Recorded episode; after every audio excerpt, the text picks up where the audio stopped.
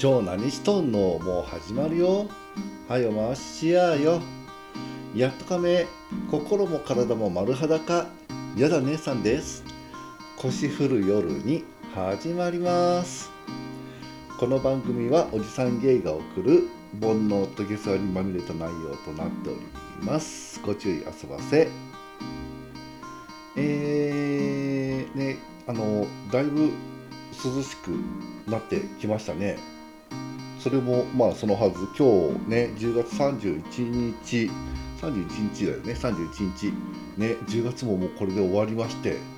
えー、とうとうねあのー、何？えっとあれだわ。あと残り2ヶ月。今年。早くない？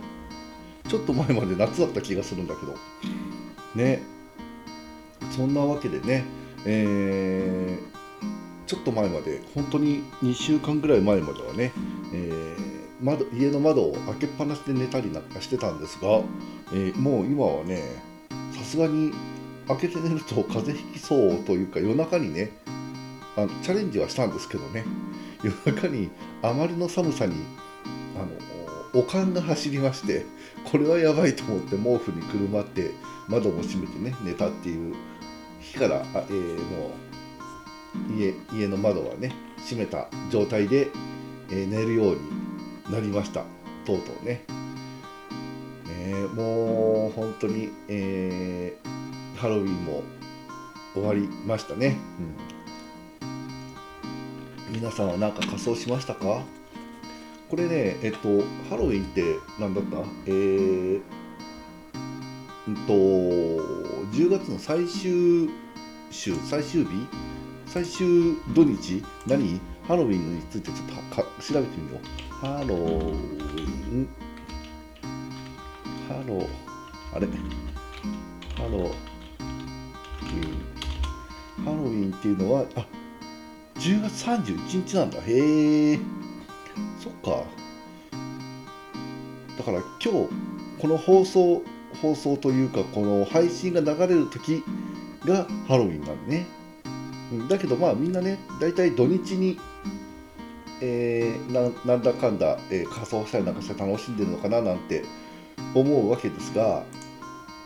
えー、なんかやりました？ね、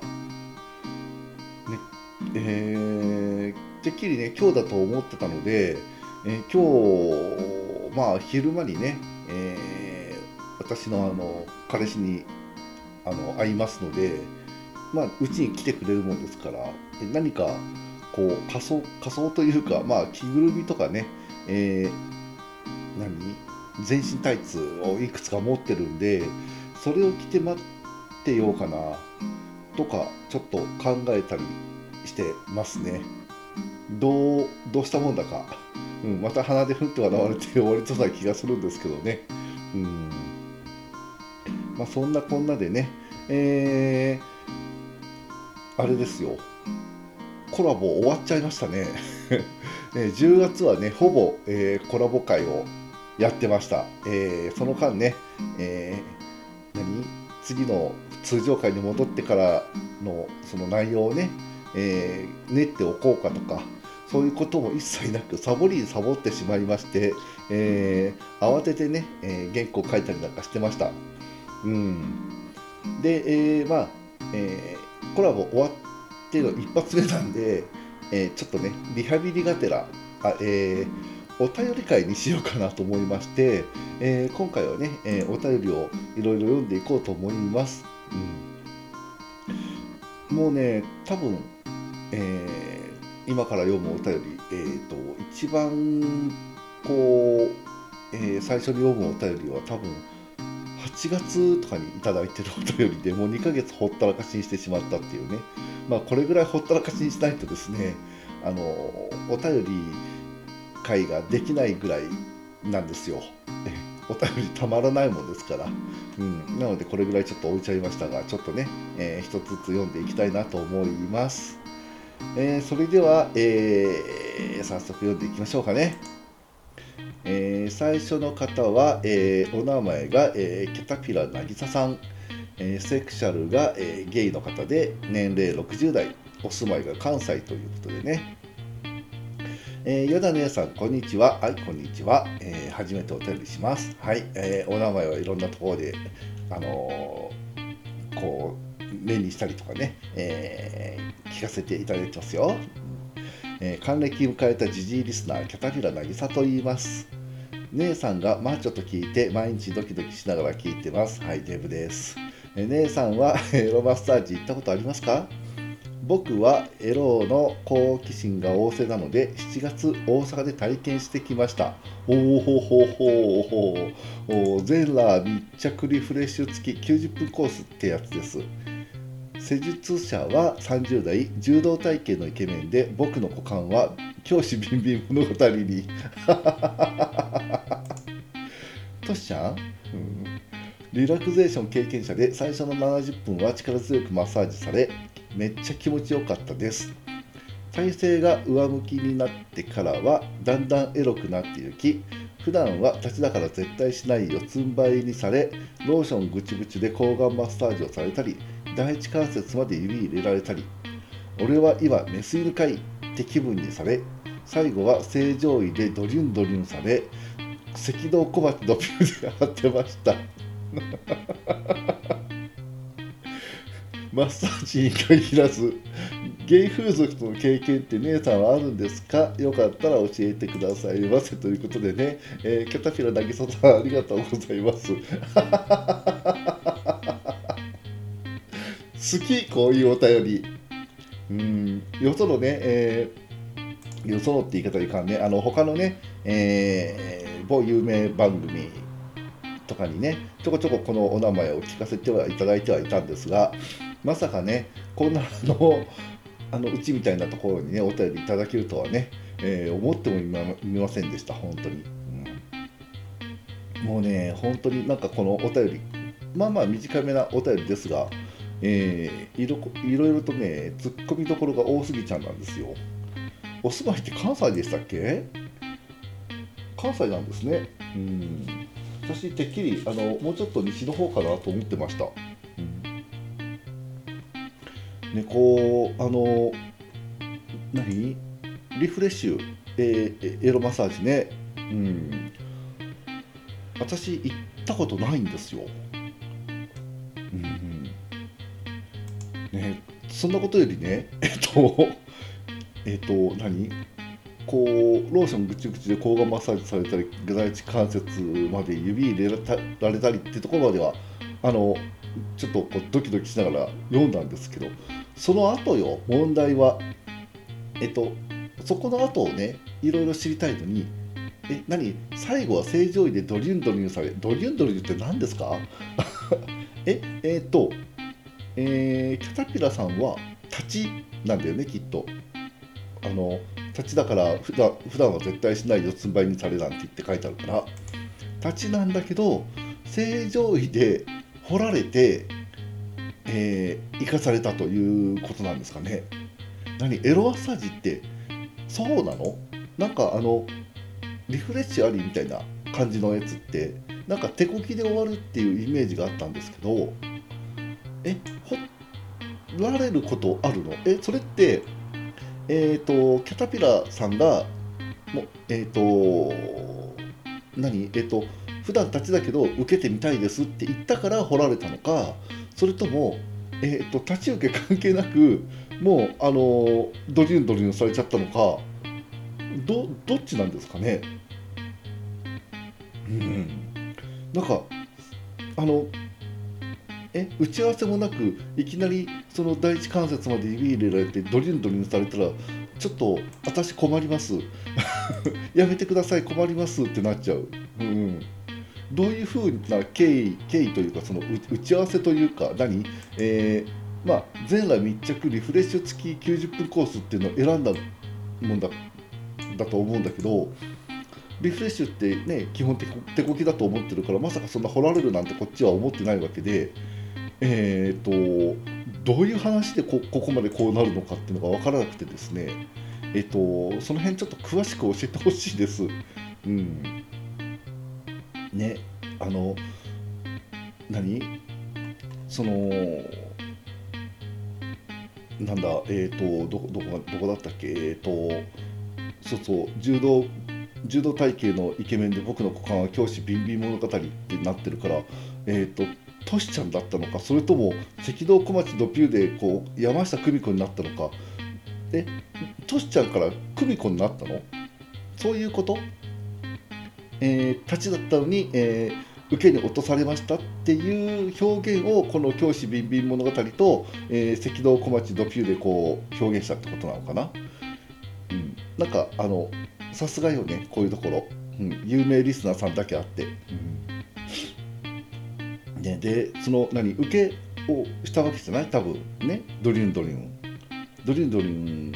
したわけだと思うんだけどえっと何？えっとどどうだった？受けの気持ちみたいなそのそういうのその辺もねちょっと詳しく聞きたいのでお便りくださいまた。うん。あのどんなにエロくてもいいです、うん、エロければエロいほど私喜ぶのでぜひぜひねその辺の詳しい話も教えてほしいです。で、えーえー、エロマッサージ行ったことありますか？ってことですがさっきもちらっと言いましたけどね私ないんですよ。まあ、興味はあるよねやっぱりね。どんなことされるんだろうっていうね、うん、で私が住んでる、まあ、愛知、えー、の名古屋にはね、えー、まあ、ざっくり調べただけですが画体系のところがあるらしくてですね興味があるんだけどどこまでしてくれるのかどこまでしていいのかっていうのがね全然わからなくてですね。なので、えーと、どなたかリスナーさんでね行ったことある方いらっしゃらないかしらと思いまして、うん、そこなんかね最近ファン付けで動画も出したりなんかしてるらしいんだけどあまりにセリフがねあの棒すぎてちょっと行くのためらってるんですよ。演技入られたらちょっとなえるなと思って、うん、なんでね実際にその行った方はどうだったのかでリフレッシュとかはねどういう風だったのかっていうのをねすごく詳しく知りたいです。ああのお店の名前はね、えー、G ホニャララです。名前出していいのかわからないのでね一部ぼかしておきますね。うん。でそのホニャララナンバーに行ったことあるよって方いましたらね、えー、Google フォームか DM 等でね、えー、体験談を送っていただけると大変助かります、うん、もちろんねあのこの、えー、G ホニャララにねじゃないところだけど行ったことあるよって方いたらねどういうシステムになってるのかとか、えー、どんなことやるのかとかそういうこともねあのー、もしもその体験談をお持ちの方がいたらね、えー、ぜひ送ってください。私が個人的にすごく知りたいです。ぜひね、えー、送ってみてください。よろしくお願いします。で、えー、キャタピラなぎささんもねお便りありがとうございました。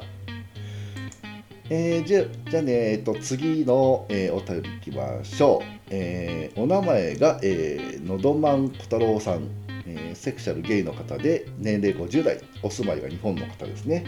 えー、やだ姉さん、こんにちは、のどまんこ太郎でございます。姉さんが18回で紹介していた乳首ローターと気筒バイブ、早速 Amazon で購入し、試しました。おー、すごーい。買って買ってくれたんだっていうか買っても私のところにインステンティブ入らないわけですが、ね、買われたんですね、うんえー、まずは乳首ローターカップとブラシにローションを塗りカップをおっぱいに装着。おっぱいから落ちないように空気を抜いておっぱいに吸着させるんですがその際これ使いすぎるとちょっとしたおっぱいができてしまうのではと不安になりました。うん。タップの上についてるローターのモーター部分の重さもあるのでやや強めに吸わなければすぐずれそうな気がしました。うん。そうね、うん、でスイッチをオンにするとカップの中のブラシが回転を始め乳首を刺激するのですが気持ちいいけどちょっとポイントがずれてる気がして位置を変えたり吸着の強さを変えたりするうちにベストポジションがわからなくなりました。これを使えば乳首域も夢ではないというポテンシャルは感じるのでこれからも研究が必要なようです、えー、でそのまま気筒バイブの検証へ。姉さんが説明されていたように厚手のコンドームのようなサックを竿にかぶせなければならないのですが乳首ローターを試しているうちにすっかり慣れてしまったおちんちんに取り付けるのは不可能なのでなんとか繁忙期させ無理やり装着。5つのローターのを取り付けは、えー、確かに面倒。だけどそれを取り付けてスイッチをオンにするとこいつはやべえという気持ちよさが陰茎を包み込みました。リモコンのスイッチの下にあるプラスマイナスボタンを押すと振動が変わりなるほどなるほどいろんなパターンの振動が振動があダメダメふう5分なんて持たねえよ。そうです。私の雑魚チンパは振動パターンを変えているうちに焦点してしまったのです。これは確かにおすすめするだけあると納得でしたが、えー、毎日のオナニーに使うと戻れなくなりそうで怖いです。とりあえず今後は乳首ローターをうまく使い乳首行きできるように頑張ってみたいと思います。姉さんおすすめグッズありがとうございました。今後も期待しておりますということでね、えー、のどまんこ太郎さんありがとうございました。うーんとね乳首ローターと来たまえる方をね、うん。まあ、値段お値段以上でしょ、うん。うん、ローターねあのピンクもしくはあの薄いグリーンのポンプで吸着させるやつだと思うんだけどあれねコツいるのよ、うん、あのねその真空状態にして吸うじゃないカップで、うん、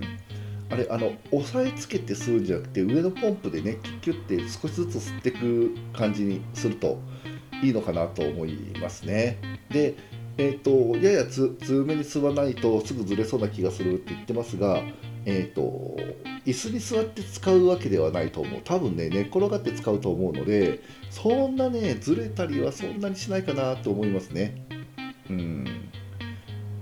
なのでえっ、ー、とそうよあのローションをえっ、ー、とどあのその何？えっ、ー、とちょっと待ってよ。どこに書いてあった？えーと、どっかで見たな。うん、そうそう。カップとブラシにローション塗りって書いてあるよね。うん、言ってるんだけど、カップに塗っちゃダメよ。まず、とりあえずね、コツとしては、まあ、えっ、と、乳首ギリギリに当たるような感じにするといいよね。で、ローションはカップとかの本体に塗る塗るんじゃなくて、乳首周りだけに塗る感じちょっとあの多めにね塗っておく感じの方がずれたりすることが減る、うん、でまあえっ、ー、とどうしても本体の方にも塗りたいって言ったらブラシの方だけにちょこっとつける感じにしないとまずいです。なぜならですねあれ本体防水じゃないんですよ。なので本体側をローションでベタベタにしちゃうと洗いたくても洗えないしえー、なんだろうちょっとね、えー、中がちょっとイボイボしたところもあったりするから拭き取りにくいと思うのね。なので、えー、そのまま洗いたいからと思って水洗いをすると、えー、てきめんに壊れます。このお便り8月末にもらってるけど壊れてない？大丈夫？あまりにね、まあ、1年も持たずに壊れましたっていう時はえー、動かないよっていう動画をね、えー、証拠としてあのスイッチ入れてその上のボタンカチカチやっても動きませんっていうのが分かるような動画を撮ってですね Amazon を通じて、えー、その販売業者に連絡してみてください。私ね一回それ不良品だったのか動かなくなったことがあったんですよ。なんですがちゃんと新品交換してくれました。うん、で古いのは送り返しますか？って聞いたんですがいやあのこちらのあのがあの何不良品を送ってしまったせいで、えー、こういうことになってしまったので大丈夫ですって言われまして、えー、新品が丸々届いたのでねもし壊れたりなんかした場合はそういうこともちゃんとやってくれるしちゃんとしたあの業者さんだと思いますので、えー、そういうのもねちょっと使ってみてください。であとね、えおっぱいできるかもっていうことを言ってますが相当長時間つけない限りはやっぱりこうね毎日つ長時間つけない限りは平気だと思う。し毎日ねまあ使わないでしょきっと、うん、なので問題ないと思いますよ。ただ、えー、あとはしばらく残ります。しばらくって言ってもね次の日には間違いなく消えてるぐらいの後だと思うからまああんまり気にせず使っていいんじゃないかななんて私は思いますね。うん。でまあね乳首どうせならねしっかり感じるように例えばスポールバンを使って、えー、の開発をね並行にやるといいかもね,、うん、ねそのままね、乳首あのしっかり開発してしていただいて目指せ乳首でノーハンドフィニッシュ頑張って。乳首行きできるようになったらねまた報告してください、うん、こういう風にするとよかったよなんていうのもね合わせて送っていただけると、えー、大変ね、えー、他の購買者の、あのー、参考になると思いますのでねお願いします。で、えー、気筒バイブの方ねやっぱり装着しづらいよね。うん、おじさん的にはね、えー、勃起状態を維持するのがかなり大変なのに、厚手のコンドームみたいなのをかぶせた後にロータイ5つ装着とか本当に大変よね。うん。でスムーズにねこう装着できるように事前準備するのもまあ手間だしね、うん、せめてね最初からこう5つのローターついててもらえると本当は助かるんだけどそうすると装着しづらいしね、うん、まあいろいろといたしかゆしで、うん、ですけど。でも良かったでしょ？買って、うん、でその刺激に飽きたらねかぶせてるのをさらに下に引き寄せるような感じにして、えー、気筒部分にね、えー、さらにこう強く刺激が当たるようにするとあの、もっと早くいけますよ。うん。ね、確かにね刺激強めではありますよね、えー、5つもローター使ってるんでね、えー、なのでまあ慣れちゃうと治療になりそうかなと思うしその刺激がないとね、えー、いけないっていう風になりそうではあるけど毎日それを使うわけじゃないしたまに使うぐらいだったらまあ問題なさそうじゃない？ねねあれからもね、えー、いろんなグッズを試しています実は。うん、もう多分、えーと、あれから多分10以上試してるですが、えー、未だにちょっといいのにたどり着いてませんが、またいいのがあったらね、そのうち紹介しますね。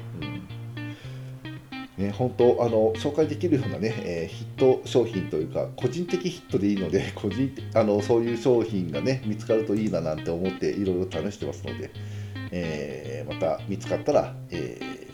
紹介このね番組内で紹介しようかなと思ってますのでその時はぜひぜひねまた試してみてください。はいじゃあ次のねお便りいきたいと思います。はい次のお便りはえー、あこれね。えー、お名前がラブ姉さん。セクシャル、えー、女性の方で、えー、年齢が、えー、全ジョブ99よ。うるさい。お住まいバナディール。うるさほんとうるさえー、内容読んでいこう。えー、ちょっと待って、その前にね、えー、これ喉を湿らせとかないとね、このお便り読めないですから、ちょっと待ってくださいね。ちょっとお茶飲みます。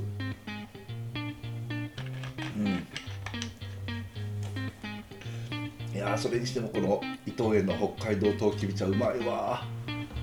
はい、えーと、本文いきますね。やだ姉さん、はじめまして、ラブ姉さんよ。残暑見舞いを、残暑見舞い申し上げます。すいません、ずいぶん貯めました。えー、毎週通勤の時に顔を崩さんように吹き出さんようにこの番組を聞くのがどえらい大変だで大概にしとってまえる？腰振りトークでテンション上げて1週間乗り切る生活になってるんでずっと続けてくれると嬉しいです。さてご挨拶はこの辺にしといて本題だわ。私の最近の悩みなんだけどさちょっと聞いたってまえる？ダーリンにおにんにん以外で、えー、もっともっと気持ちよくなってもらいたくて前立腺を開発したことにしたんだわ。私には前立腺あれせんでそのいいって感覚がわからんからネットとかでいろいろ調べてめっちゃ頑張っとんだけど気持ちいいことはいい気持ちいいことはいいらしいけど行く感覚までに至らんらしいんだわ。いつも私が言わされてばっかで悔しいからダーリンをヒーヒー言わせたりたいんよ。やだ姉さんのプロテクを私にギブミープリーズだわ。できれば経験値低い人バージョンで、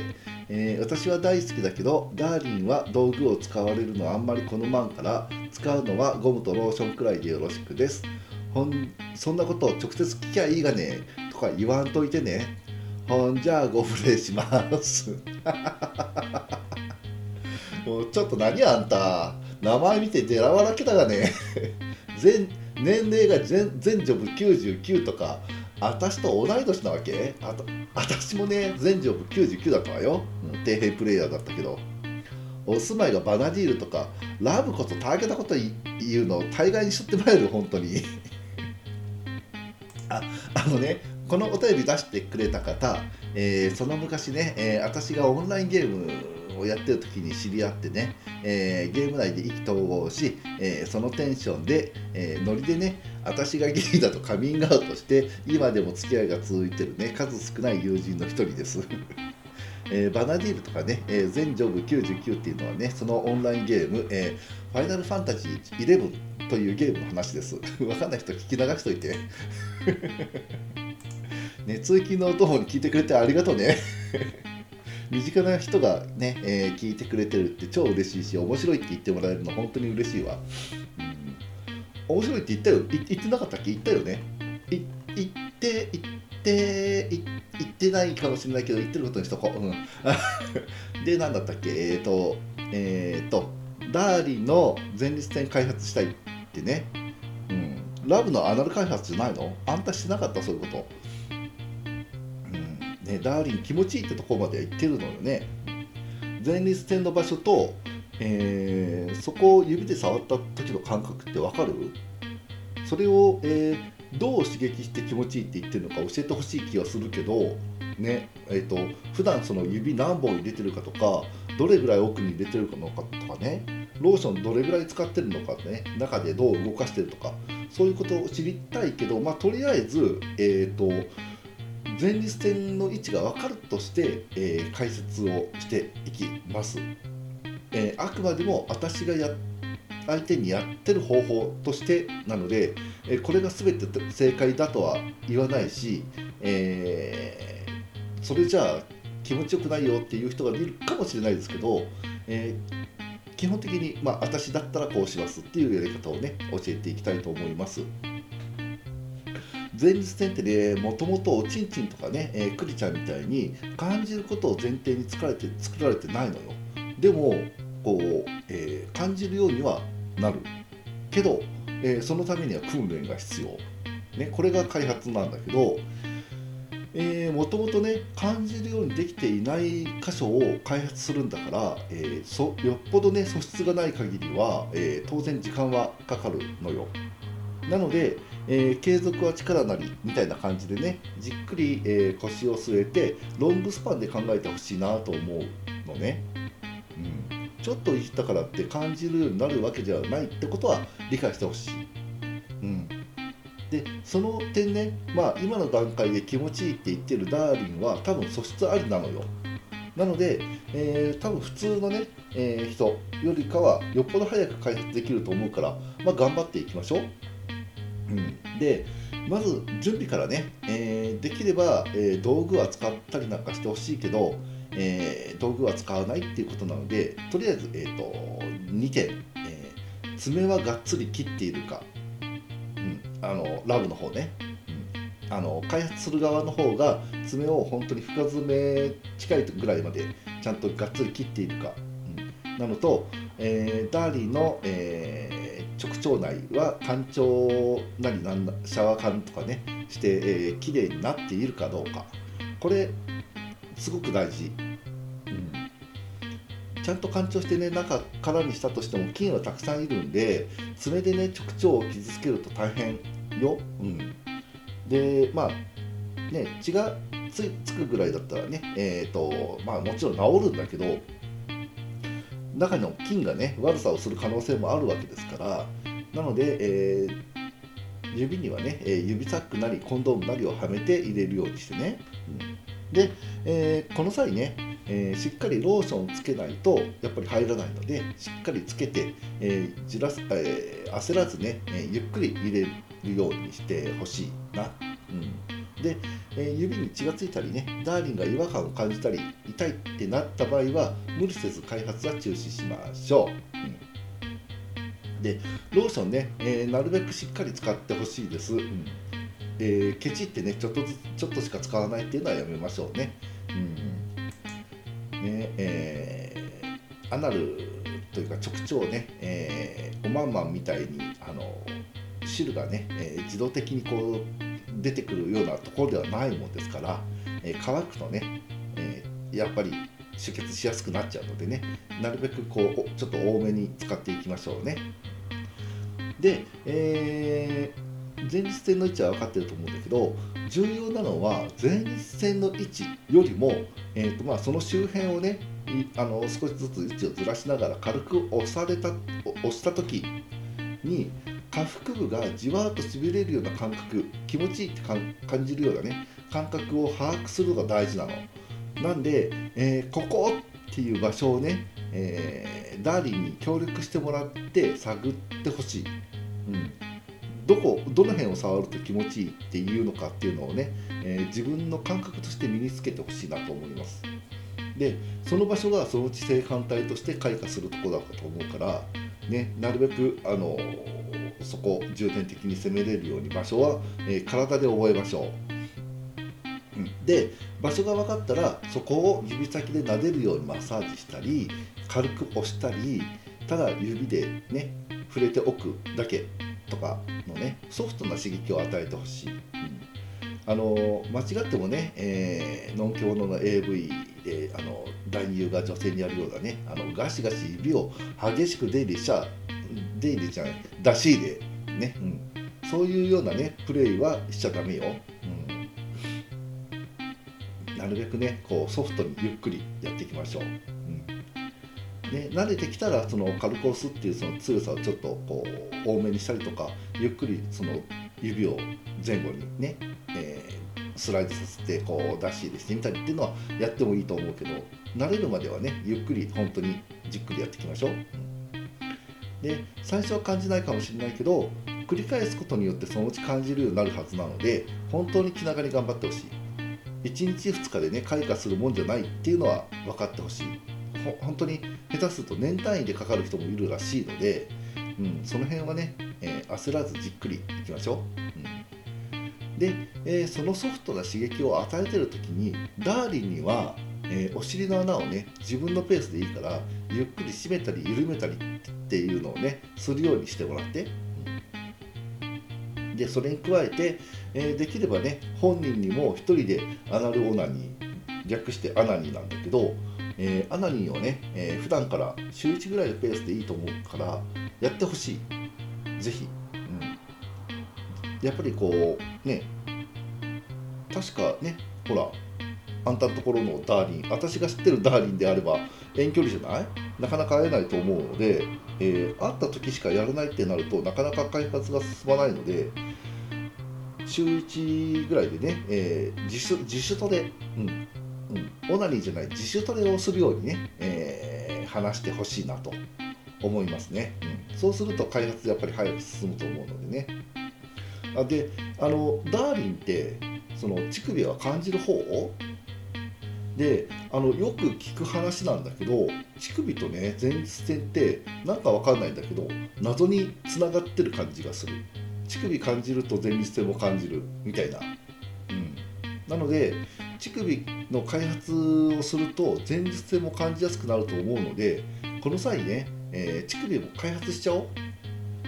なのでラブがアナルを開発してる間はダーリンはただただこうマグロのようにね横たわってるわけではなく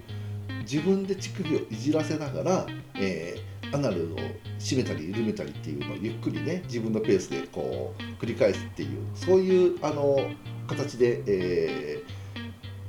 ー、やるといいのかなと思います。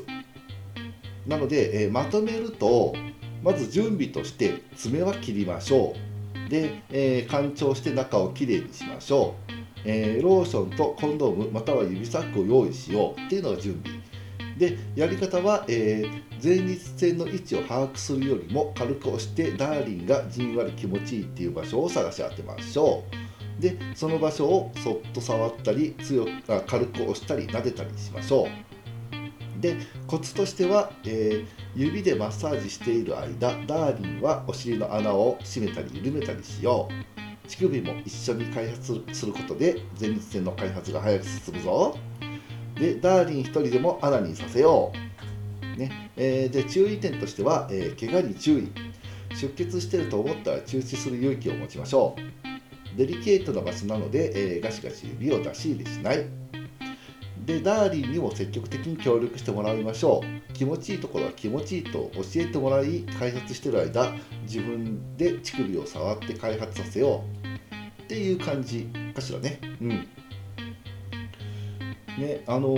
ダーリンね、えー、私の知ってるダーリンだったらさっきも言ったと思うけど、えーと、遠距離だったと思うんだけど、えー、ちょこちょこやってるんであれば近くに近くにね、えー、越して来られたのかしらね、うん、名古屋持ってご挨拶行った方がいいかしら私も。ねえー、よかったらね、えー、どっかこう対案吉日にちょっと、あのー、ご挨拶もありますので、えー、都合のいい日教えてください。お願いします。もうそれはね、LINE 等々で送って あの番組にそこはあのね、DM とかしなくても大丈夫なのでね。という感じで参考になったかしら、えー、ね、えー、こう他の方もね、もしもこういう風にやると開発うまくいったよとかっていう方がいたらね、えー、ぜひお便りいただけるとね、えー、私も嬉しいし、えー、このお便り送っていただいたラブ姉さんもね喜ぶと思うので、えー、ぜひ送ってみてください。お願いします。はい、えー、で、え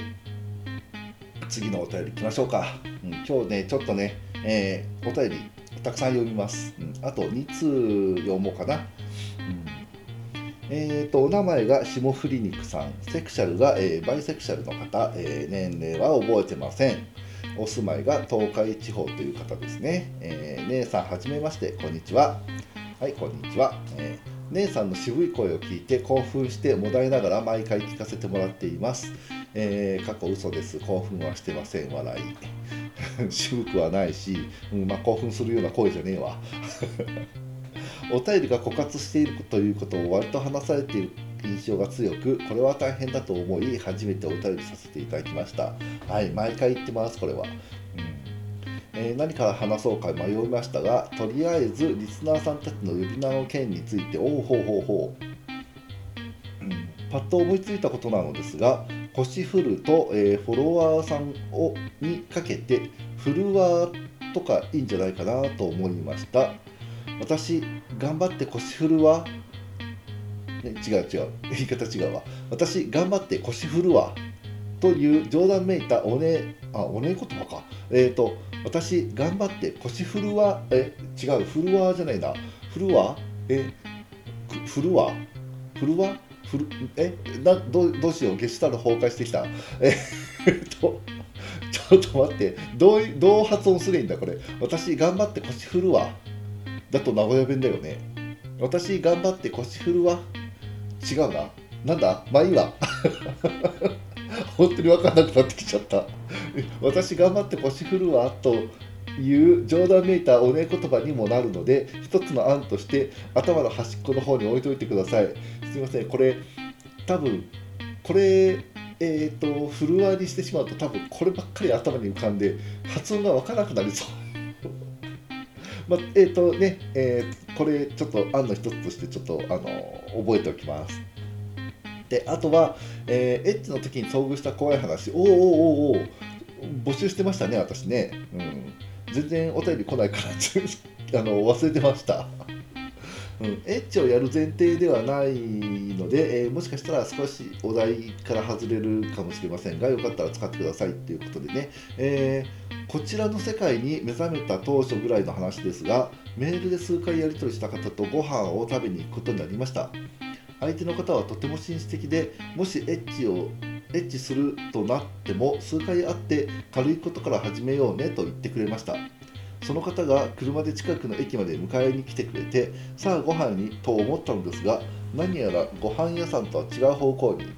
おかしいなと思いながら普通にお話ししていたのですが数十分後着いたのはラブホテルでした。その頃の私はまだ経験も浅くバニラくらいしか興味がなかったのもありこちらの世界についていろいろお話を聞かせてもらうということで会うことになったのですがまさかのことでした。あのすいません。俺はそんなつもりじゃないんです。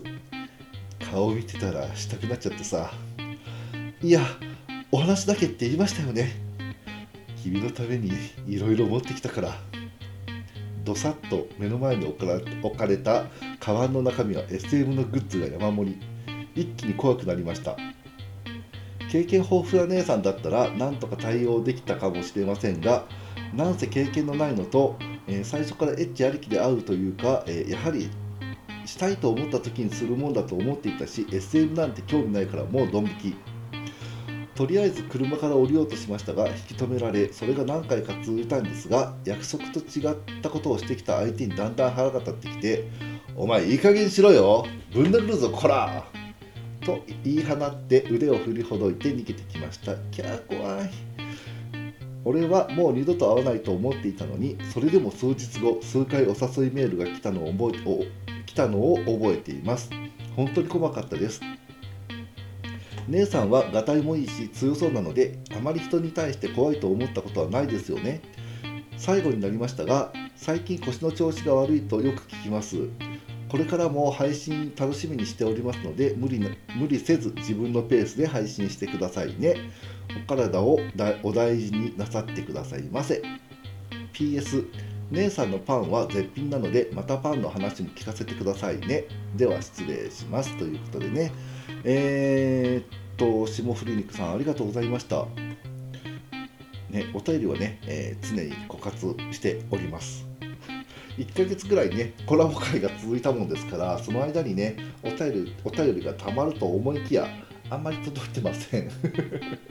多分ね、えー、次回かその次ぐらいのお便り会でそこをつきます。それぐらい来てません、うん、そのポッドキャストはお便りが命です。なかったら一人語りで尺を作らなければなりません。本当に切実な悩みなんです、えー、まあさておきね、えー、故障問題。フルワーっていうのいいんだけどさっきみたいにね、えー、発音が自分でわからなくなりそう。本当に、うん。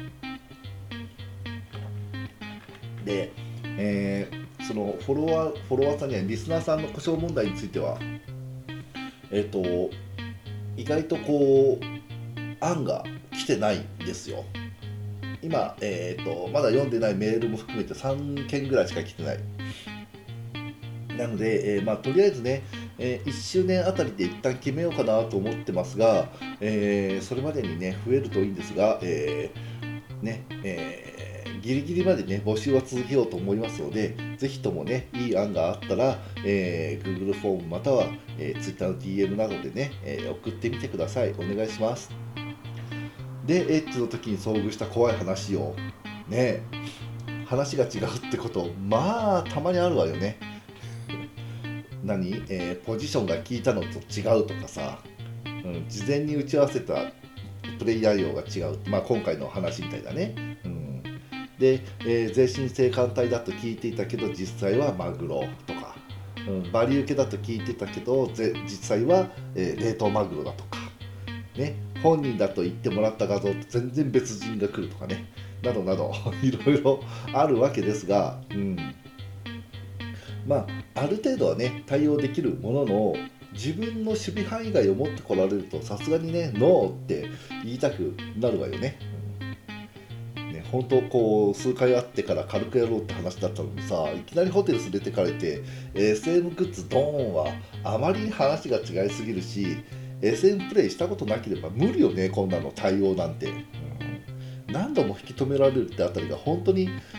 ね無理だったら恐怖しかないと思うのよ、うん、でその恐怖をぶっちぎりで乗り切ってこうね逃げられたのは本当良かったと思うわ。私多分ね無理よこれ。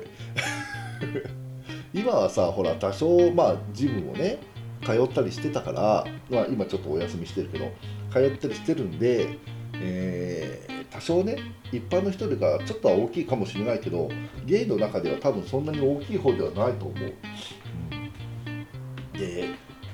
ジムでね体いくら鍛えたところで肝ったは鍛えられないし格闘技もさ少しかじった程度なんで強くもないのよ。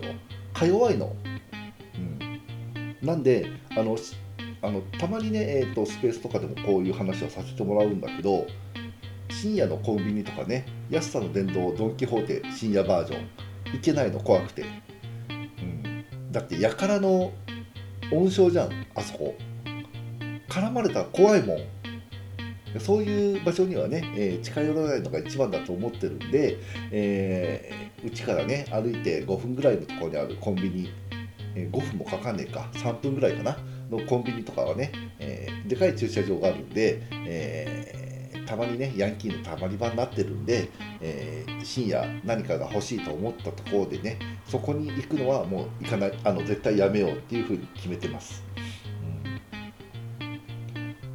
避けられるトラブルはね、えー、極力自分から避けていくスタイルなんで、えー、なんとかそうやってね、え、乗り切ってきたくらいなのでね。ヤンキーとかねいかつい人は今でも私怖いです。でもそんな人がね、え、私とかあのその何映像とかだとあの立ちの人にね、えー、ガンガン攻められてメス落ちしていくっていうのはね、えー、とても大好きです。えー、そうね。体私もう本当に最近故障が多いのでね気をつけるわね。ありがとう。んでえー、っと絶品のパンを食べたことがあるかバイの方誰？そうこれすごい疑問でさ。えっ、と最後姉さんのパンは絶品なのでまたパンの話も聞かせてくださいねって書いてあるんだけどえー、っとバイの方で私のパンを食べたことがある人？でえお住まいどこだった？お住まいが、えー、東海地方でしょ？誰？思い当たらないんです、うん、今になってね差出人が誰か私が分かってないってことにねちょっと気がつきましてちょっとびっくりです。霜降り肉さんさ多分ねお便りくれたの今回初めてなんですよ一応今までのお便り全部管理してるんですが名前でこう絞り込みをしてもここの今回の件しか引っかかってこないんで初めてなのかなと思いますね。でもしかしたらと思ったんですが隣のね県の方なのかなと思ったんですが前にもらったお便りね最初の頃にもらった時とは名前違ったんで、えー、違う方なのかなと、まあ、解明もしかしたらねされたのだったらちょっと分かんないですけど。謎だわ。ね、パンね最近なかなかね作れてないんですけどだいぶね気温も下がってきたので作るにはねちょっといい季節にはなってきている、うん、と思うのでまたそろそろねちょっといろいろ作っていこうかななんて思ってます、うん、もうねクリスマスも近くなるのでシュトーレンもねそろそろまた大量生産というかいろんなパターンで作ってみようかななんて思ってますね、うん、そんなわけで、えー、霜降り肉さんお便りありがとうございました。じゃあ、えー、ラストのお便りになるかな、えー、こちらを読んでいきたいと思います。えー、お名前がアジポンさん、えー、セクシャルゲイの方、年齢51歳、51?51 歳？の方、まあいいや、住まい宮城県の方、えー、こんにちは、いつも楽しく聞かせて聞いています。えー、初めてお便りいたします。アジポンです。えー、暑い夏がなかなか去らないので夏バテになっていないか心配ですごめんなさい遅くなりましたところでリスナーの故障問題ということで自分なりに考えてみましたいくつか並べてみますね、えー、1つ目パコラーパコパコする人たちということで2コパラー4で字のごとし、えー、3、えー、喜び組、うん。えー、脱北感がちょっとあれ。4カウパーズ。スペルマペーペーズでもか。なかなかピタッとくるものってありそうでないものですね、えー、またそのうち下世話な普通歌でも送りますので放送に載せれたら使ってください。依然として残暑の厳しい昨今どうぞご自愛くださいませ。失礼いたします。